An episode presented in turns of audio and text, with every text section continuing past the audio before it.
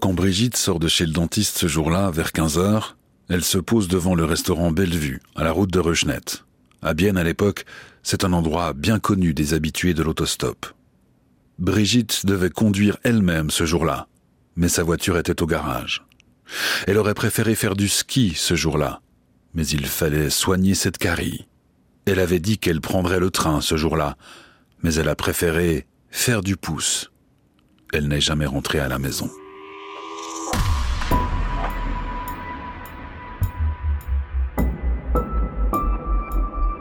Crime suisse.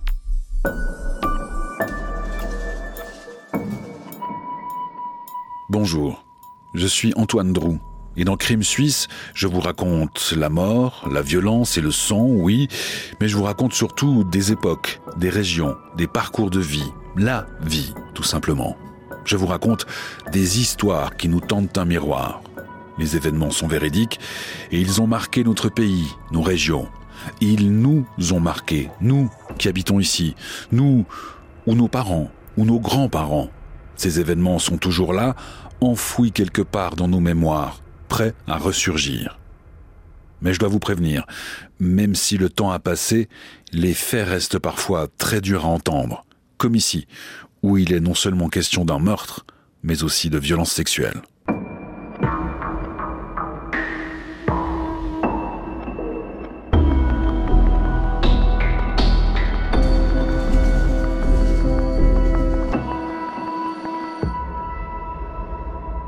Crime suisse, épisode 2. L'autostoppeuse n'est jamais rentrée à la maison. À Tavannes, dans le Jura bernois, la journée du 20 décembre 1990 est splendide. Ça tombe bien. Brigitte a congé, comme tous les jeudis. Aujourd'hui, elle n'a qu'une seule envie, aller skier aux Savanières. C'est qu'il faut profiter des paquets de neige qui sont tombés sur toute la Suisse depuis une semaine, jusqu'en plaine. En plus, un redout est annoncé pour le week-end. Il faut glisser avant que ça fonde. Seulement voilà, la jeune femme a rendez-vous chez le dentiste, à 13h30, à Bienne. Le ski, ce ne sera pas pour aujourd'hui. Tant pis. Brigitte rouspète, et pas seulement à cause du ski. Elle se plaint auprès de sa mère parce qu'en plus, sa voiture est chez le garagiste. C'est rageant quand on a 18 ans depuis quelques mois et qu'on vient d'avoir le permis. Mais bon, personne n'y peut rien. C'est comme ça. Et puis finalement, c'est pas si grave, non? Pour aller à Bienne, elle peut toujours prendre le train. Alors Brigitte quitte la maison familiale vers 13h. Elle est habillée plutôt rock, hard rock même, comme d'habitude.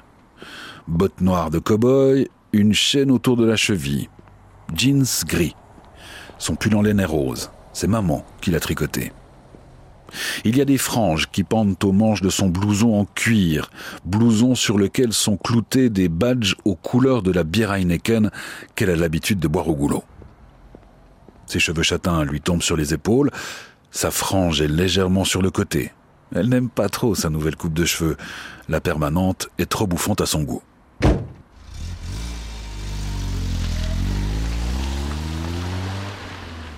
En partant de chez elle, la jeune femme a assuré à sa mère qu'elle allait prendre le train. Mais en réalité, elle se rend à Bienne en autostop.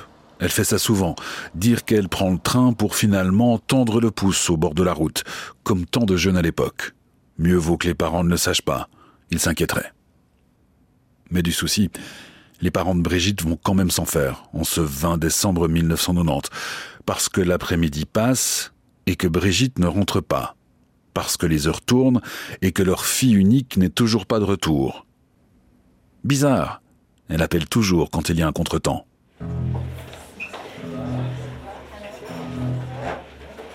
La soirée est déjà bien entamée lorsque le père fait la tournée des cafés du village. Vous avez vu ma fille? Vous avez vu Brigitte? Non. La réponse est partout la même. À la maison, la mère guette l'horaire des trains. Quand le dernier est passé, celui de 23 heures, papa et maman se résignent et vont se coucher. Brigitte dort peut-être chez une collègue à Moutier, qui sait?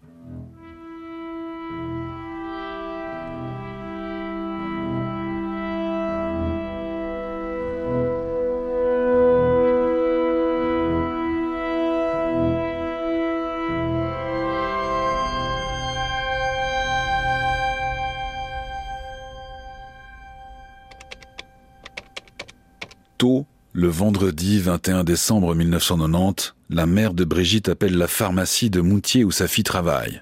Mais ce matin, elle n'est pas venue. Elle appelle le dentiste. On lui confirme que oui, la veille, sa fille était bien au rendez-vous pour sa carie, et que oui, elle est bien repartie, aux environs de 15 heures, du cabinet de la rue du Four. De plus en plus inquiète, la mère de Brigitte téléphone à la police de Bienne, qui ne sait rien. Alertée à son tour, la police de Tavannes se rend au domicile familial pour entendre les parents. On contacte les hôpitaux, les postes de police de la région, qui n'en savent pas davantage.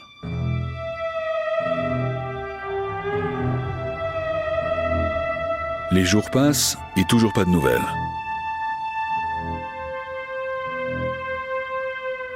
Le 29 décembre 1990, plus d'une semaine après le rendez-vous chez le dentiste, la police cantonale bernoise publie un avis de disparition. Le 20 décembre dernier, une jeune fille de 18 ans, Brigitte Didier, a disparu de son domicile à Tavannes. Son signalement est le suivant. 1m80, stature athlétique, cheveux châtains mi-longs, légèrement frisés. Ses yeux sont gris-bleu. La jeune fille parle français. Il est aussi question dans le communiqué du pull rose, du blouson à franges et des jeans gris foncé.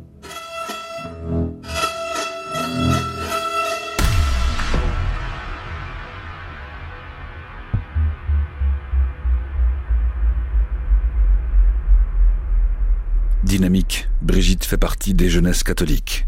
Sportive, elle pratique la natation, le ski, elle a même déjà sauté en parachute et rêve de passer son brevet de chute libre. Elle fait du tir. L'année de sa disparition, elle a été élue reine des jeunes tireurs du district de Moutier. Elle a raflé la mise avec 59 points sur 60. Et non, non, Brigitte n'est pas du genre à se laisser faire si on la cherche. Un de ses amis explique dans la presse qu'elle ne craint rien, ni personne. Il raconte une fête de village où elle a copieusement rossé deux types qui l'ennuyaient. Il fallait voir ça. Si quelqu'un l'a attaqué, si quelqu'un l'a agressé, sûr et certain qu'elle s'est défendue. Le même jour de la publication de l'avis de recherche, le 29 décembre 1990, la mère de Brigitte Didier témoignait à la radio sur la RTS. On a pensé d'abord éventuellement une fugue, quoi qu'on ne voyait pas ce qu'elle avait comme, comme raison, vraiment une raison. On n'a rien elle est partie, elle était toute joyeuse, elle était contente d'avoir congé. Bon, il y a eu un petit problème avec sa voiture, elle venait d'avoir son permis, sa voiture est tombée en panne, elle ne pouvait pas l'employer, mais ça a duré un jour. Bon, elle a pleuré, comme quelqu'un qui est déçu de ne pas avoir euh, euh, sa voiture, étant donné qu'elle avait réussi son permis. Autrement, son travail, bon, il y a des il y a des petits ennuis comme un peu partout. Quand on travaille, euh, des fois ça va bien, des fois ça va moins bien, mais pas vraiment de raison, il me semble. Mais ce qui m'étonne le plus, c'est qu'elle ne nous ait pas avertis. Même si, si elle avait voulu faire une fugue, je ne sais pas, partir avec des copains quelques jours, comme ça, une fois sur place, elle nous, il me semble qu'elle nous aurait téléphoné pour nous dire ne vous faites pas de soucis, euh, je rentre pas tout de suite, mais enfin, moi, je le vois comme ça, mais je peux me tromper. Désespérée, la famille fait appel à des radiesthésistes et à des voyants. Il y en a beaucoup dans la région qui manient le pendule. Ils perçoivent la jeune fille en vie, mais à des endroits différents. L'un la voit à Macolin, l'autre à Nido, puis un troisième à Neuchâtel, voire même dans le sud de la France. Mais elle n'est nulle part. Les amis se mobilisent ils font et refont la tournée des cafés, des pubs où Brigitte avait ses habitudes, jusqu'à Saint-Imier.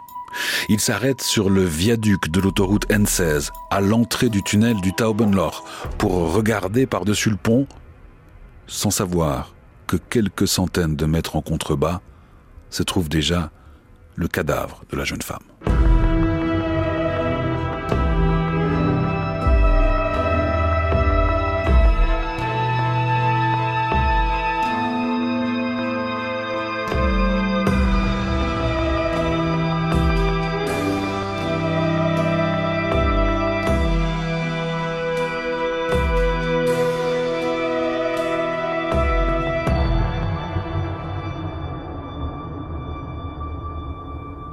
Samedi 5 janvier 1991. Le cadavre de Brigitte Didier, 18 ans, disparu de son domicile de Tavannes deux semaines plus tôt, est identifié par la police. Il a été dissimulé à l'écart des chemins pédestres, à la hauteur du deuxième pilier du viaduc de l'autoroute N16 à Bienne, au champ de Bougeant, route de Soleure. Ce sont deux enfants de 12 et 14 ans qui ont découvert le corps à demi nu, la veille. Ils n'ont rien osé dire tout de suite. Ils avaient l'interdiction de jouer là et peur de se faire gronder. La jeune femme a été lardée de dix coups de couteau à viande, huit dans le dos, deux dans la poitrine. Les plaies sont importantes. Des habits de la victime sont éparpillés alentour. Son cou est marqué par des hématomes. Elle a d'abord été étranglée à main nue jusqu'à perdre connaissance avant de revenir à elle. Elle a ensuite été violée et poignardée. Des actes si violents que le procureur du Jura bernois Pascal Flotron s'en souvient encore des années plus tard, en 2012, sur le plateau de la RTS dans l'émission Zone d'ombre. C'est une affaire qui marque effectivement. Quand vous ouvrez ce dossier pour la première fois, vous tombez sur ces photos, les photos de la scène de crime, les photos du corps de la malheureuse. Ça démontre véritablement une violence extrême. Dans mon réquisitoire, j'ai même parlé de mise à mort. La police va engager énormément de moyens mais il faut se rappeler que nous sommes en 1991, début 1991. Donc, les techniques, les moyens à disposition ne sont pas les mêmes. Par exemple, les procès-verbaux se font sur des machines à écrire normales. Euh, il n'y a pas d'ordinateur, il n'y a pas de surveillance par caméra qu'on pourrait essayer de te prendre, style vidéosurveillance. Il n'y a pas euh, de, de Natel qui permettrait éventuellement de remonter des pistes. Donc, on est véritablement basé sur encore le début des recherches euh, telles qu'on les connaissait jusqu'alors.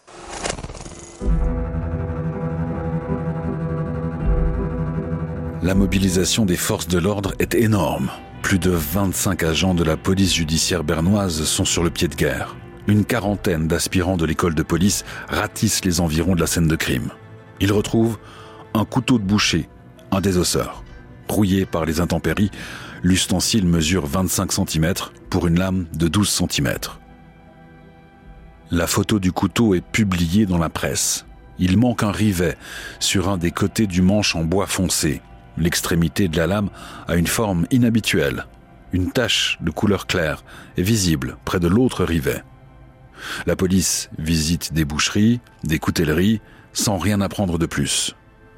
Le sperme retrouvé dans les parties intimes de la morte est envoyé à Berne. Les policiers espèrent pouvoir profiter d'une nouvelle technique liée à la génétique. L'ADN, ça s'appelle. Il paraît que c'est très prometteur.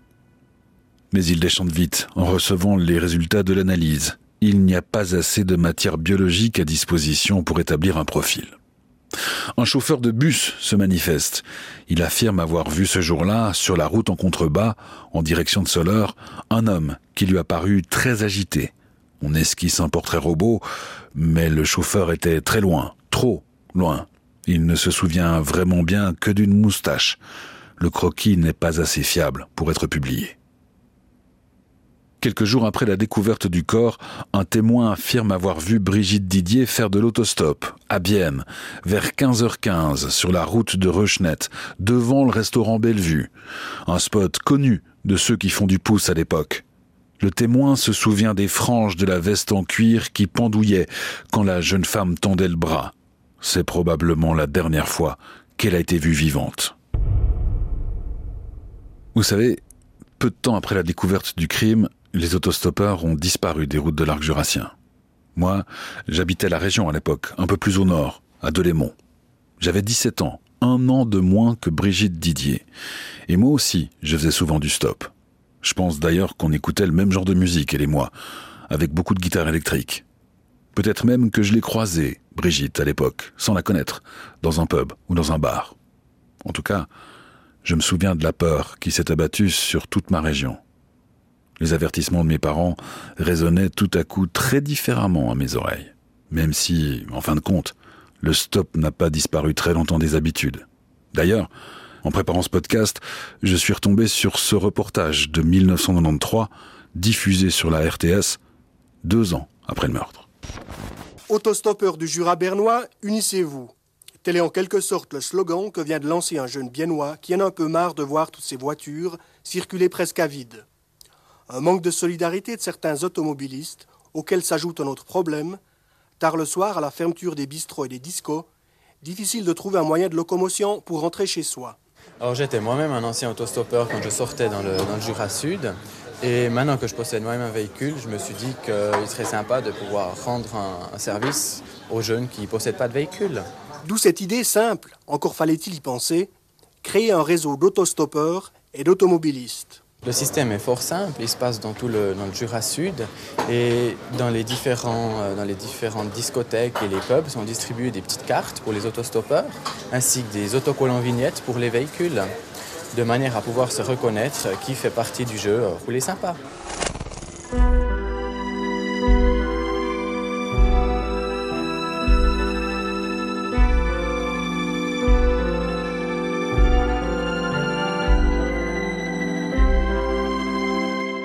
Dans la région, les amis proches de Brigitte causent entre eux, se soupçonnent entre eux.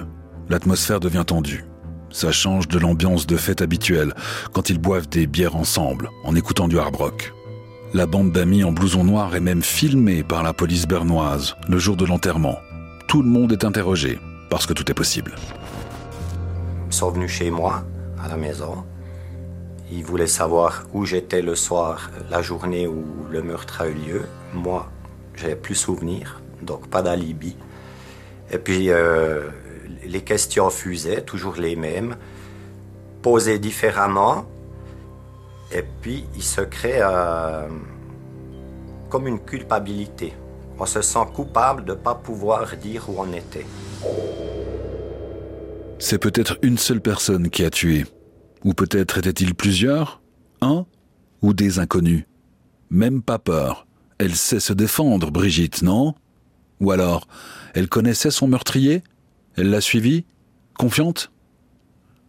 Quinze jours seulement après la découverte du cadavre, 200 personnes ont été entendues pour zéro résultat. Une trentaine de policiers vérifient encore toutes les informations qui pourraient conduire à une piste. Mais il n'y a rien. Aucun indice concret sur l'emploi du temps de Brigitte Didier après sa visite chez son dentiste à Bienne le 20 décembre 1990. Les jours deviennent des semaines, puis les semaines deviennent des mois, et le mystère reste entier.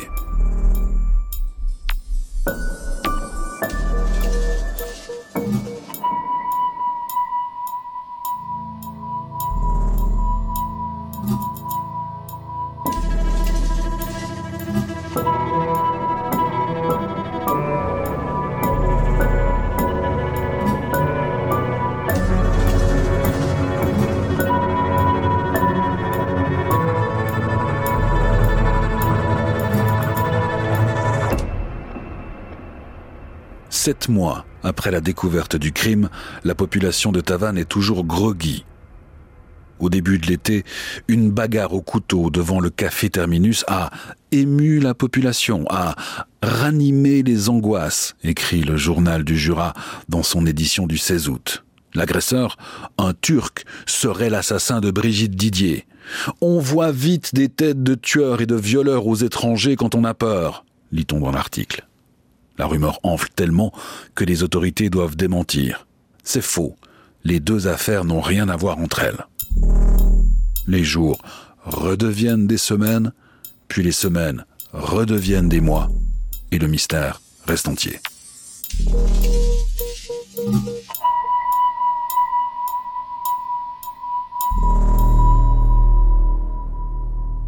Une année plus tard, en mai 1992, la commune de Tavannes offre une récompense de 20 000 francs à qui pourra permettre de retrouver le meurtrier. Mais l'enquête piétine toujours. Un policier explique que la très grande mobilité de la victime complique les choses. Lui et ses collègues ont visité une multitude de commerces, de bistrots ou de dancing du Jura bernois à la Chaux-de-Fonds. Ils ont même poussé jusqu'à Bâle, en vain. À partir de cette époque, on ne compte plus ni en jours, ni en semaines, ni même en mois, mais en années qui passent sans la moindre piste.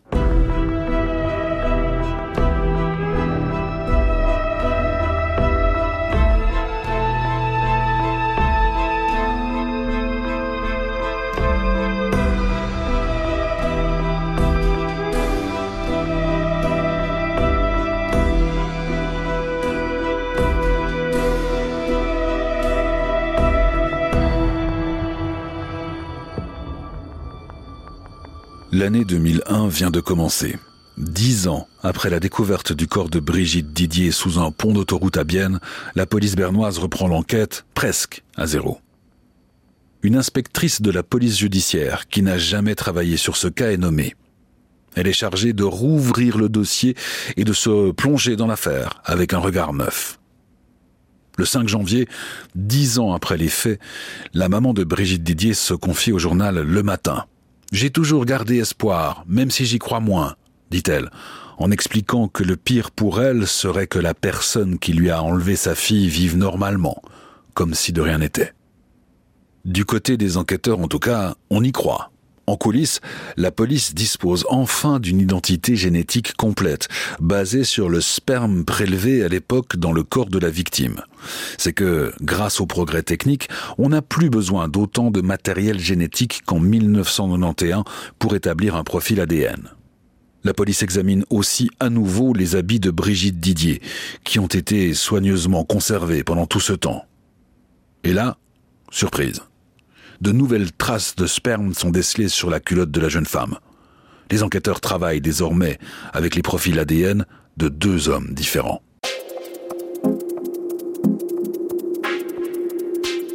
Au début des années 2000, l'analyse des traces ADN dans le cadre d'enquêtes criminelles en est encore à ses débuts en Suisse. La technique s'est systématisée chez nous à partir de 1997-1998, quand on a commencé à prélever la salive des délinquants et des suspects. Jusque-là, les enquêteurs devaient surtout se contenter d'autres traces, des empreintes de doigts, d'oreilles ou de chaussures, des taches de sang, des marques laissées par des armes ou par d'autres objets. Mais désormais, la police peut analyser de toutes petites traces biologiques laissées par les criminels dans leur sillage. Sperme, sang, peau, cheveux, ongles, tout cela permet de lier des suspects à une scène de crime, à une arme, à une victime. Cette biologiste prend des précautions non pas pour se protéger elle-même, mais pour protéger les échantillons qu'elle doit analyser. Ce laboratoire n'est pas comme les autres. On y recherche la trace des criminels. Ici, sur un couteau ayant servi dans une rixe et où le meurtrier a peut-être laissé des traces de sang. Une mini-goutte, à peine visible à l'œil nu d'un demi-millimètre carré, peut suffire avec les moyens actuels pour le confondre avec une quasi-certitude.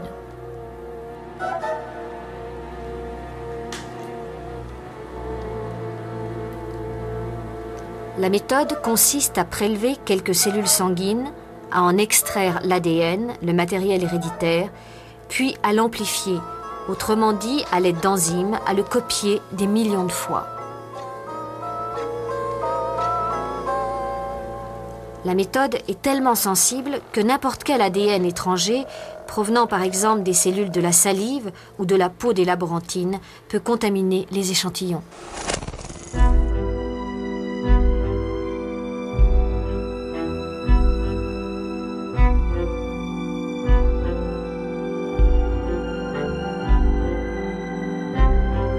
À ce stade de l'enquête, début 2001, la police bernoise dispose donc de deux profils ADN, deux profils qui pourraient être liés au meurtre de Brigitte Didier.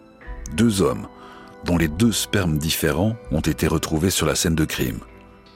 Reste à identifier ces deux personnes. La nouvelle inspectrice qui s'est saisie du dossier a identifié 14 personnes qui, selon elle, auraient mérité une plus grande attention en 1991. On convoque donc à nouveau ses témoins, ses amis, ses proches, et on procède à de nouveaux prélèvements ADN. Et puis en parallèle, les experts profitent d'une nouvelle ordonnance fédérale. Édictée en l'an 2000, elle a permis de créer une base de données pour toute la Suisse. Basé à Zurich, ce registre est déjà garni de 15 000 profils génétiques de suspects et d'auteurs de crimes violents commis dans le pays. Un nouvel outil qui va s'avérer crucial pour résoudre cette affaire. Mais tout prend du temps. Il faut attendre, encore, toute une année, avant d'assister à un rebondissement majeur. Le 7 janvier 2002, 11 ans après le crime, la police annonce que deux hommes sont sous les verrous. Il s'agit de deux Suisses dont les profils ADN correspondent aux traces de sperme retrouvées. Le premier suspect, surnommé H1 par les autorités, est un jurassien bernois. Il avoue avoir eu une relation sexuelle consentante avec Brigitte Didier. C'est pour cela que l'on a retrouvé des traces de son sperme sur les sous-vêtements de la victime. Logique. Et quand on lui demande pourquoi il ne l'a pas dit quand il a été interrogé à l'époque, eh bien il répond que personne ne lui avait posé la question. Toute la région est à nouveau sur les dents et les journalistes sont à nouveau sur la brèche. Le matin identifie H1, présenté entre les lignes comme le coupable idéal. Le journal publie des détails, beaucoup de détails, trop de détails, qui permettent au public du Jura bernois de reconnaître l'homme ce que le principal intéressé, au bénéfice de la présomption d'innocence, n'apprécie guère. Dans le Jura bernois, une plainte pénale pour diffamation, éventuellement calomnie, sera déposée à l'encontre du journal Le Matin par l'avocat d'une personne suspectée du meurtre de Brigitte Didier. Dans son édition de mardi, le quotidien roman a clairement laissé entendre l'identité de ce citoyen, malgré le fait qu'il ne s'agit pour l'instant que de suspicion. D'autres médias ont suivi le mouvement, mais selon l'avocat, c'est Le Matin qui a ouvert la brèche. Quant à l'autre suspect, surnommé logiquement H2, personne ne sait de qui il s'agit pour l'instant. Son nom reste un mystère. La police cherche à savoir s'il y a un lien entre les deux hommes. Se connaissent-ils? Ont-ils fait l'armée ensemble? Ont-ils fait des affaires ensemble? Ont-ils agi ensemble Comme de complices? Les enquêteurs ne trouvent rien, et d'un côté comme de l'autre, il n'y a aucun aveu. Confrontés aux questions, les deux hommes nient et restent en prison, chacun de son côté. Dans le Jura bernois, où tout le monde a reconnu H1 grâce aux nombreux articles publiés dans les journaux, les conversations vont bon train. La réputation de cet homme est déjà en piteux état quand, nouveau coup de théâtre, le journal alémanique Blick sort un scoop. Ces journalistes ont réussi à identifier H2, l'autre suspect. H2 est un Suisse allemand, et il est en prison, mais pas en détention préventive comme H1. Lui, il purge déjà une peine de 15 ans de réclusion au pénitencier bernois de Witzwil pour un meurtre commis en 1997. Six ans après la mort de Brigitte Didier, ce père de famille a abattu son rival en amour. Il a tué le champion suisse de bodybuilding, Octet Sayarer. Touché de quatre balles à la tête et dans le dos, la victime s'est écroulée devant le cimetière de Madrech, à Bienne. Un crime préparé minutieusement. H2 a d'abord acheté un pistolet, puis il a testé l'arme munie d'un silencieux avant de signaler son vol pour brouiller les pistes. H2 est musclé. Il fréquente assidûment sa salle de sport. C'est pour ça qu'il est très fort. Un de ses proches de l'époque le décrira même plus tard comme capable de violence si on le provoque. C'est en entrant l'ADN, retrouvé en 1991 dans la base de données fédérale, que les policiers ont découvert la concordance avec son profil génétique. La police continue d'explorer toutes les pistes, mais ne trouve toujours pas de lien entre les deux hommes, diamétralement opposés. Ils ne fréquentent pas les mêmes endroits, n'ont pas les mêmes passions, ni les mêmes opinions politiques. Ils n'ont pas connu les mêmes femmes, ils ne parlent pas la même langue, et ils continuent de nier être liés à l'affaire.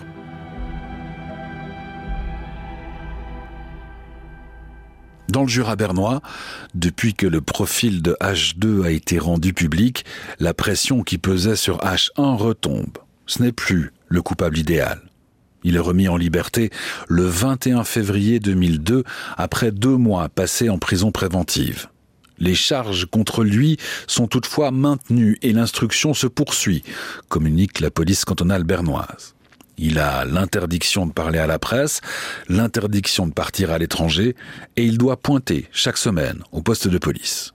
Une épée de Damoclès qui restera suspendue au-dessus de sa tête pendant encore onze mois jusqu'au 21 janvier 2003, date à laquelle le juge d'instruction l'informe qu'il compte demander un non-lieu, non-lieu qui sera finalement prononcé quatre mois plus tard, fin mai. La justice lui allouera 75 000 francs d'indemnité. Que se serait-il passé si H2, le deuxième suspect, n'avait pas été emprisonné Si son ADN n'avait pas été entré dans la base de données fédérale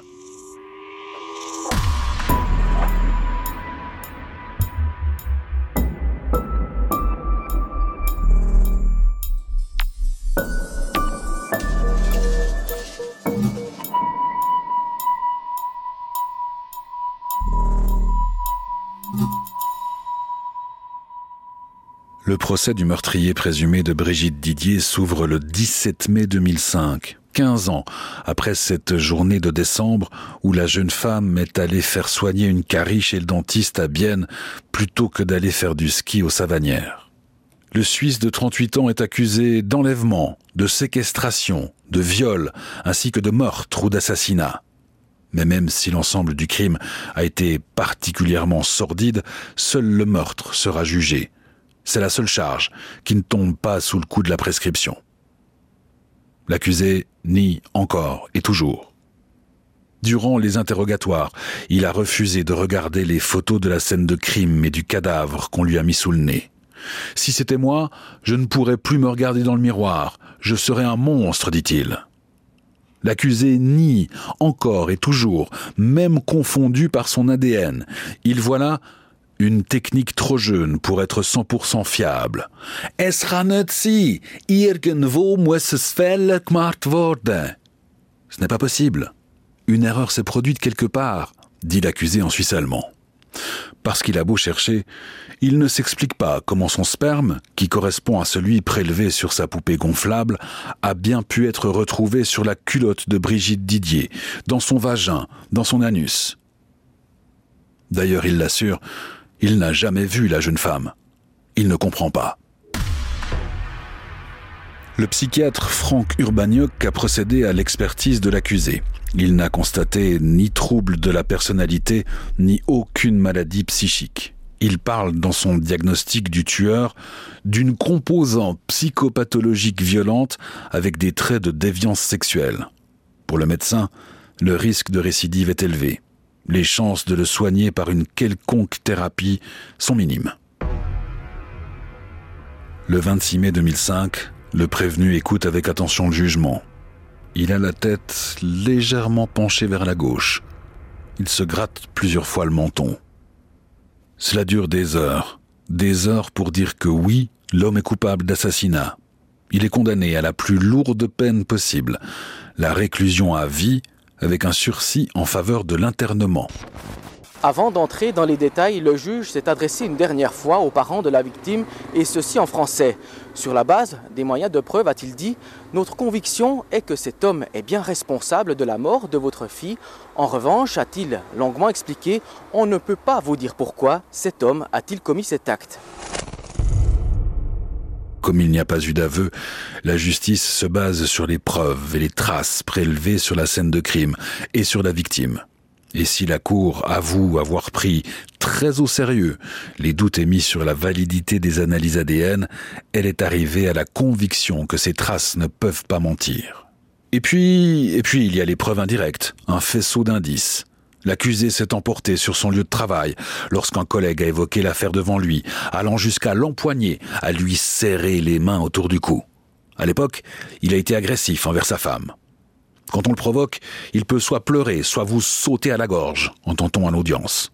Et puis, au moment du drame, il était livreur dans la région biennoise, donc souvent sur la route. Il portait la moustache, comme l'homme décrit par le chauffeur de bus.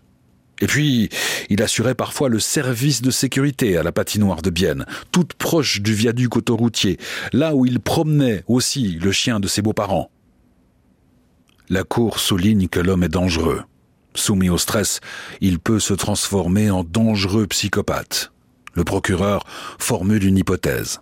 Pendant l'agression, l'athlétique Brigitte Didier se serait débattue du haut de son mètre 80 Fallait voir, c'était pas du genre à avoir peur de la castagne. Mais en se débattant, elle a dû provoquer la fureur de l'adepte de bodybuilding qui s'est ensuite défoulé sur elle, hors de lui. Le risque de récidive est si élevé, selon la justice, qu'une mesure d'internement illimitée est nécessaire. Il faut protéger la société du danger permanent que l'homme représente. La défense de l'accusé tente un recours contre ce jugement, mais il est rejeté en février 2006 par la Cour suprême bernoise.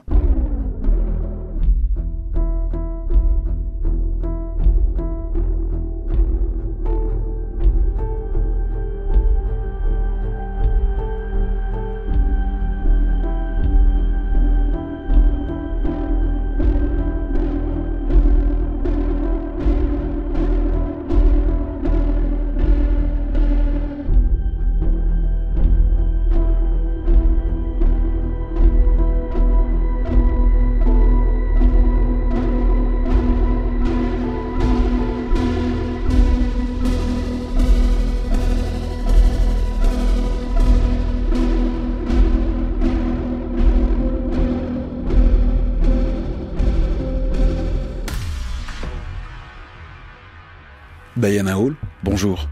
Bonjour. Diana Hall, vous êtes chercheuse à l'unité de génétique forensique du Centre universitaire roman de médecine légale.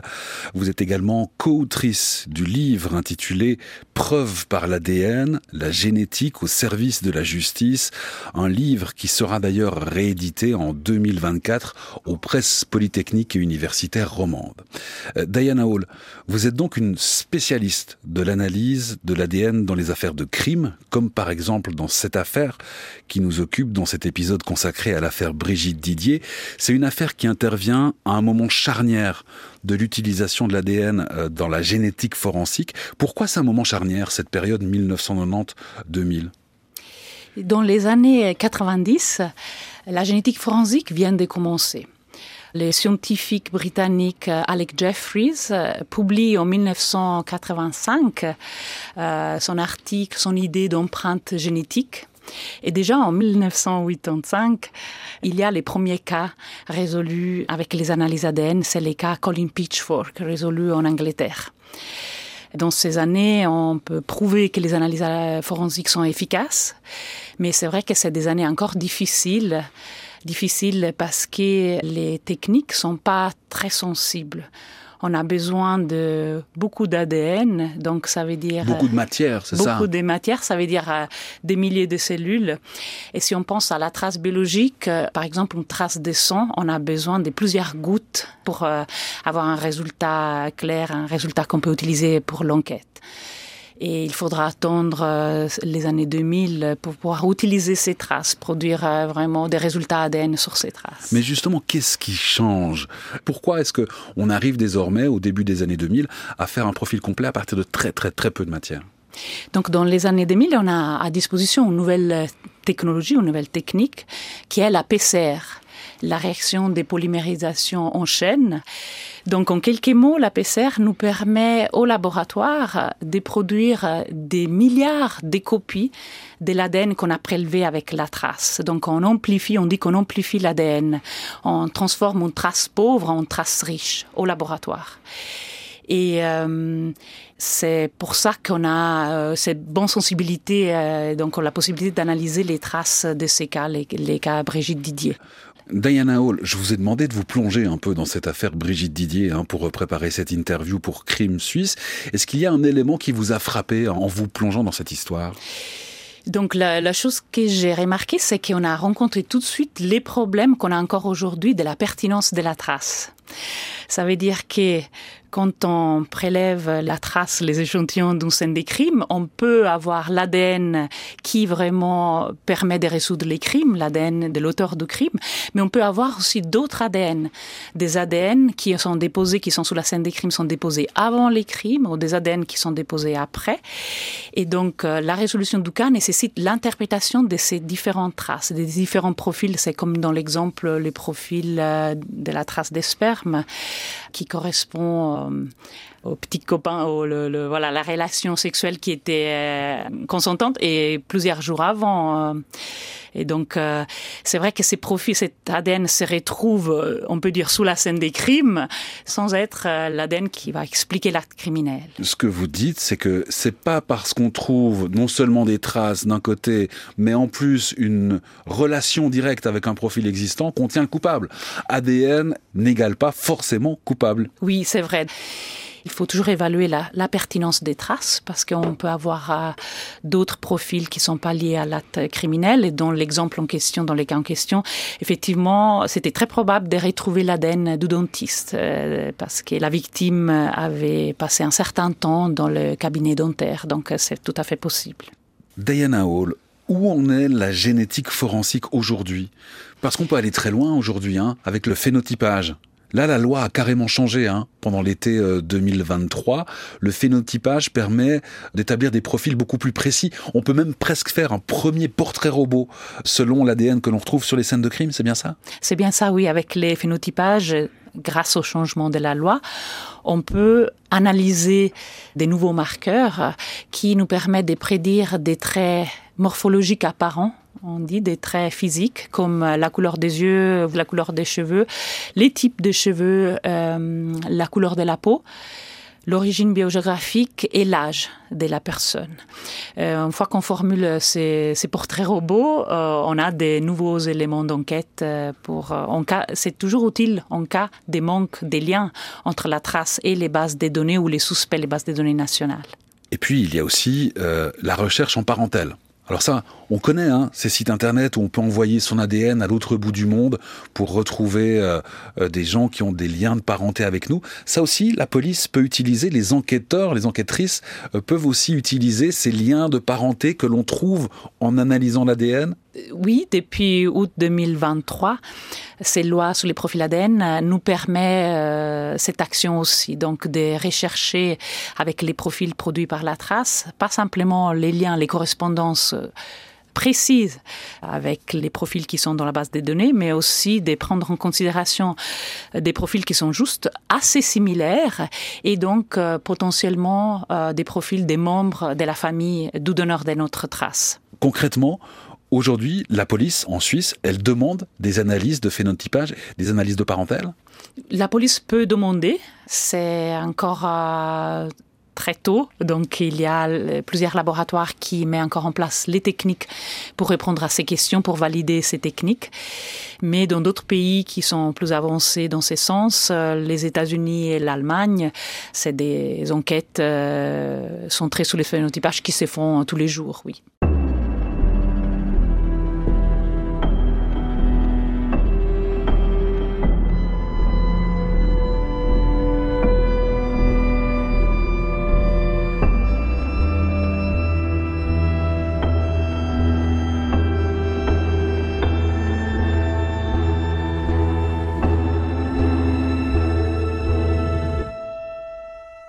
Décembre 2016, l'assassin et violeur de Brigitte Didier était à nouveau devant la justice pour demander la fin de son internement. Il affirmait n'avoir toujours aucun souvenir de ses actes, mais estimait que si son internement était levé, il pourrait suivre une thérapie en prison et, peut-être, retrouver la mémoire. L'enjeu était de taille pour la Cour. Accéder à cette demande, c'était ouvrir la porte à un allègement des conditions de détention du condamné et pourquoi pas à une remise en liberté quelques années plus tard. Le tribunal a dit non. Il n'avait pas la preuve qu'une thérapie réduirait le risque de récidive très élevé.